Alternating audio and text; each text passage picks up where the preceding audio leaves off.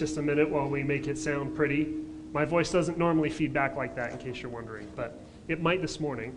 So um, if you uh, happen to have a, a Bible with you uh, and you want to turn in it, or if you have a phone with you and you want to navigate with it, we will be in Isaiah chapter 9 this morning. And uh, as you're turning there or finding that, whatever the case is, um, I wanted to open to share with you guys uh, a story about my family. So, uh, it's about five years ago, and uh, I'm living here in Denver with my wife Kelly. And uh, at the time, we had three kids. So we had Caleb and McKinley, and uh, our daughter, who we recently adopted, named Madison. And uh, we received a phone call. It was a human services worker here in, in Denver County. And she said, uh, I need to inform you guys that uh, Madison has uh, a baby brother who's just been born, a baby half brother. His name is Harry. And we're looking for a foster home for Harry.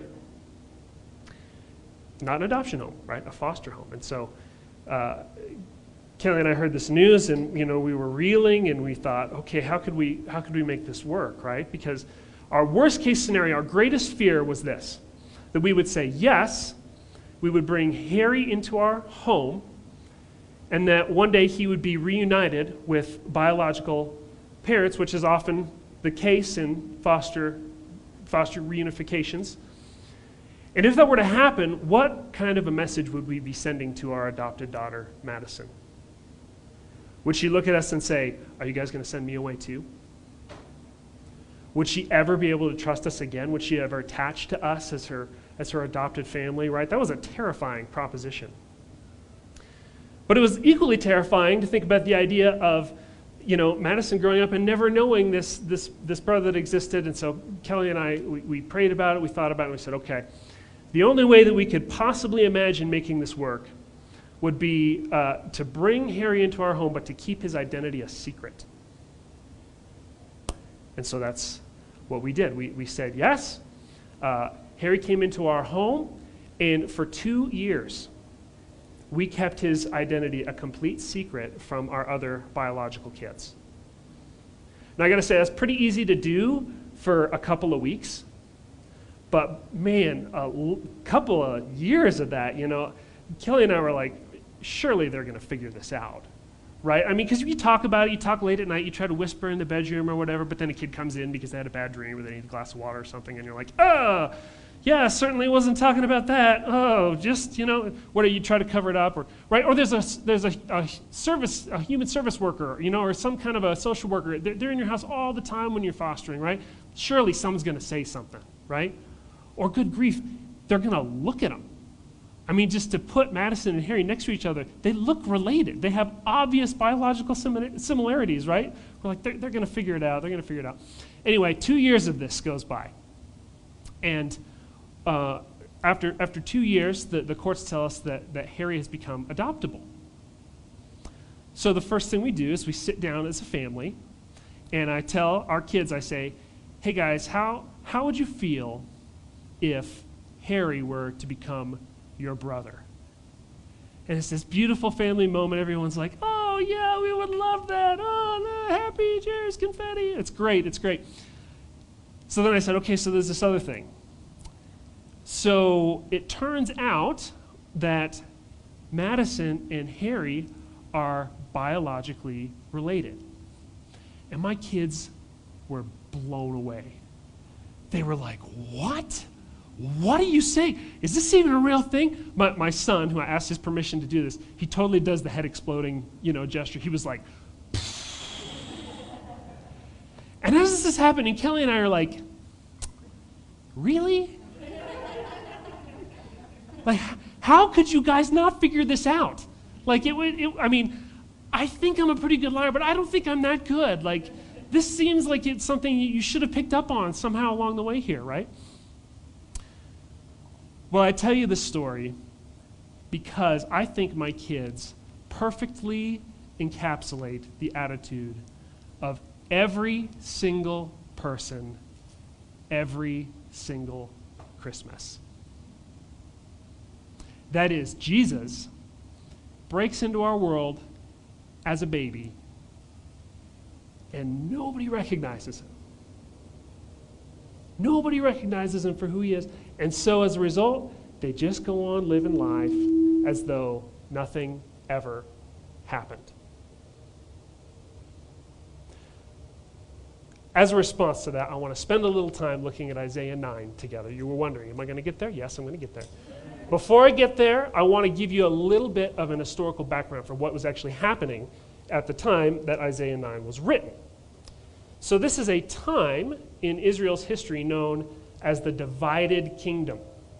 So, monarchy worked for like a short stint in Jewish history, and then all of a sudden it disintegrated into essentially two kingdoms. You know, kings were warring, and so you had Israel to the north, the northern kingdom, and then you had Judah to the south. And if you read the records in the Bible, like Kings and Chronicles, and you're able to stay awake long enough to read some of those books, you will come to the conclusion that actually it's Judah is where the true kind of faithful Jews still live, right? That's where God's people really are. That's where the faithful remnant is. They're in Judah. And that's where this is taking place. Isaiah is preaching in, in Judah. I want to uh, just, you don't have to turn there or anything, but I'm going to read a short section out of 2 Kings. This is uh, uh, chapter 16, verses 5 and 6, but it describes the conflict that's happening when Isaiah is on the scene in Judah. And it says this It says, Then Rezin, king of Syria, and Pekah, the son of Remaliah, king of Israel, came up to wage war on Jerusalem. That's in Judah. And they besieged Ahaz. Ahaz is the king of Judah at this time. They besieged Ahaz, but could not conquer him.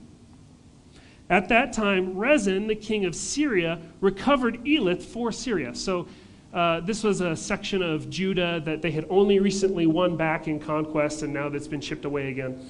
And then uh, the men are, are drove away, and the Edomites, it says, so this third nation, so you've got the Israelites, you've got the Syrians, and then you've got the Edomites now, this third enemy nation. They come up and they, they dwell in Elath where they live to this day. So you're Ahaz, right? You're the king of the faithful remnant that still exists in Judah. And you're, you're dealing with a split kingdom that is now fighting you on the battlefront. And in the midst of that, you've got all these other local nations that are taking advantage of the situation and they're chipping away at your empire little by little. And you can just feel the walls closing in on you, right? In fact, if you read a similar account in 2 Corinthians, you add the Philistines in there as another neighboring nation that is attacking you, right? So you're getting it from all sides here. So you're, but you're Ahaz. You're the king of the faithful remnant of the Jews that still live in Judah. So, so what is it that you do? Well, keep reading. Verse 7. Ahaz has a great plan he sends messengers to a guy named Tiglath-Pileser, the king of Assyria. Now, this is not Syria, this is Assyria. This is the regional superpower. And he reaches out to their king and he says this I am your servant and your son. Come up and rescue me from the hand of the king of Syria and from the hand of the king of Israel, who are attacking me. And then it says, Ahaz took the silver and the gold that was found in the house of the Lord. Ooh, that's a no no. Not supposed to do that. And the treasures of the king's house, and he sent a present to the king of Assyria. So it's not exactly a proud time in Jewish history right now. Their nation is split, their land is being chipped away by foreign nations. Their king sounds like a great guy, Actually, he's totally faithless, and he guts the temple of all the gold so that he can make a peace treaty with the scariest power in the region. That's where they stand. Now, you might be thinking, okay, that, that sounds like it sucks. And you'd be right, it sucks. But, but the king has made a peace treaty. And it's a pretty powerful neighbor, right? So maybe you're thinking, okay, well, maybe at least there's going to be peace, right? Like maybe at least they're not going to die. Just sigh your sigh of disappointment because that's not what happens. In 2 Chronicles 28, don't turn there, but here's what happens. It says, The king of Assyria came against him and afflicted him instead of helping him. For Ahaz took a portion from the house of the Lord, from the house of the king of the princes, and gave it as a tribute to the king of Assyria, but it did not help him. So, on top of everything else, total Assyrian betrayal, total stab in the back. Now, this is the part where you're, you're, if you're a faithful Jew and you're living in Judah and you're living through all this, you think to yourself, Ahaz, throw yourself at the mercy of God. Because what else do you have to do, man? Like, it's, I know it looks bleak, but good grief, God has been, He has been faithful to us. He has always kept His, His promises to us. And where else are you going to go anyway, man? Like, this is your opportunity. Just throw yourself at the mercy of God. Well, keep reading here. Here's what Ahaz actually does. This is Second Chronicles 28, 22, and 23. In the time of his distress, he became yet more faithless to the Lord, this same King Ahaz. For he sacrificed to the gods of Damascus that had defeated him. And he said, Because the gods of the king of Syria have helped them, I will sacrifice to them so that they may help me. And then it says, But they were the ruin of him and all Israel. So it's not looking good. Israel is in political ruin, it is in moral ruin, it is in religious ruin, and their king, the king of the faithful remnant, he is leading the people into like a free form jazz exploration of idolatrous circus worship. That, that is the situation in which Isaiah chapter 9 was written. That is the situation under which the Isaiah, Isaiah the prophet comes on the scene. So, given all that, and now we're going to turn there, you were like, is he going to turn there? Is he ever going to get there? Yes, yes, we've gotten there. Given all that, what we're going to read here, this would have sounded like great news to anybody living in Judah during this time, okay? Look with me. I'm going to read uh, chapter 9, verses 2 through about 6. It says this The people who walked in darkness have seen a great light. Right? There was a, there was a faithful Jew that he was like, Yeah, that's me. That's me. It's, it's pretty dark down here. It is not looking good. Those who dwelt in the land of deep darkness, on them has light shone. This says this. This is interesting. You have multiplied the nation. This is not exactly prime time for expansion in Judah's history. They are collapsing on, in on themselves. But the prophet says, You have multiplied the nation. You have increased its joy. They rejoice before you as with the joy at the harvest, as they are glad when they divide the spoil. Essentially, he's saying, You're going to rejoice like you do on the happiest day in ancient life. You know what the happiest day in ancient life was? Harvest Day. That was the day where you said, "Man, this is the day to throw a party. We have our food. We're gonna we're gonna survive. We're gonna make it to the next you know the next season of crops." And it was the happiest day in history. That's what they're going to be like. And then it says this: "For the yoke of his burden, the staff for his shoulder, the rod of his oppressor, you have broken, as on the day of Midian." That would be a reference to Judges seven where Gideon defeats Midian. Don't you love when these names rhyme? It makes it totally non confusing, right? Gideon defeats Midian in Judges 7 with 300 men. Okay, Midianites have like they have been ruling over Israel, and they get defeated by 300 men who, uh, how should we put this? Let's say, we, we would say today, they had less than a first grade education. Okay, these were not exactly all star soldiers. And yet, they defeat the Midianites with these 300 men. So, the, the hope for justice on God's enemies um, is, is then the next thing that we get to right here, right after that. It says, the, every boot, for every boot of the trampling warrior in battle tumult, and every garment rolled in blood will be burned as fuel for the fire. this would have sounded like great news if you were living in Judah at the time. You were like, really? Is this really happening? What reason do we have for this, this hope? And it says, verse 6 For to us a child is born, to us a son is given, and the government shall be upon his shoulders. So the prospect of a, the nation's holiness and righteousness being restored, their whole nation being you know, multiplying and, and reaching its peak again, the, the great joy, the defeating of the enemies, all this hangs on this child. And we learn why in verses 6 and 7. This is the part that sounds like Christmas. It says, His name shall be called Wonderful Counselor, Mighty God, Everlasting Father, Prince of Peace. Of the increase of his government and of peace, there will be no end on the throne of David and over his kingdom, to establish it and to uphold it with justice and with righteousness from this time forth and forevermore. The zeal of the Lord of hosts will accomplish this. Guys, this is way more than any Jew living in Judah during that day could have hoped for. They're not just getting the promise of another king. They've seen that. They know what happens. You get a king, that guy's cool for a while, then he flames out and he turns into an idolatrous, you know, worship circus. They're not getting just another king. They're getting a forever king, an everlasting king.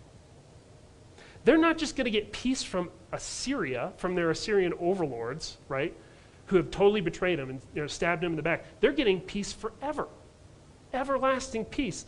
They're not just getting the gold in their temple back. That would have been great. Any Jew in that time said, if we're getting the gold back, that is great. But they're not just getting that, they're getting the very presence of the Lord with them forever. Like I said, this is way better, way, way better than any Jew living that day could have hoped for. So, if you're like me, and I know I am, you're wondering to yourself right now, what in the world does any of this have to do with Christmas? Here's what it has to do with Christmas the arrival of a baby Jesus is the open secret for all humanity. He is the Savior that we never asked for and that we didn't even know we needed. He is more than we could have ever hoped for. He has come to fix things that we don't even have the courage to believe can be fixed. He has come to be what every other political and religious leader in history always promises to be, but never delivers on. So, the question before us this Christmas, and really every Christmas, is, is this Will we recognize Jesus for who he really is? Because despite the fact that Jesus really has come, and he really does offer us the greatest of joys, eternal peace, and a forever kingdom filled with justice, you and I, many of us, we maintain the same ironic postures at Christmas time every single year. We think, well, this year's coming to an end. It kind of sucked. Maybe next year I'll have a little bit more peace. Or we say, you know, I don't really have $50 in my account, but Amazon's running a special right now, and if I buy that, I'll feel good for at least a little bit. Or we all get together with our families, right? This is what we do on Christmas Day. We all get together. You know, we get together with our families so that we can talk about our politics, right? Isn't that what an American holiday is? We all get together with our families so we can talk about politics. Or, or you get together with your family so that you can pray that it doesn't come up.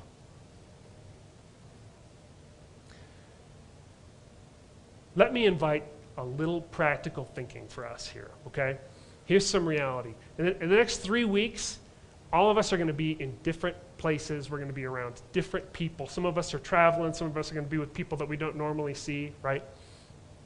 So, for the next three weeks, what is it that you can do to recognize Jesus for who he really is and to respond to him in worship? If you're one of those people who is traveling to see family or friends, could you seek out a church in that environment?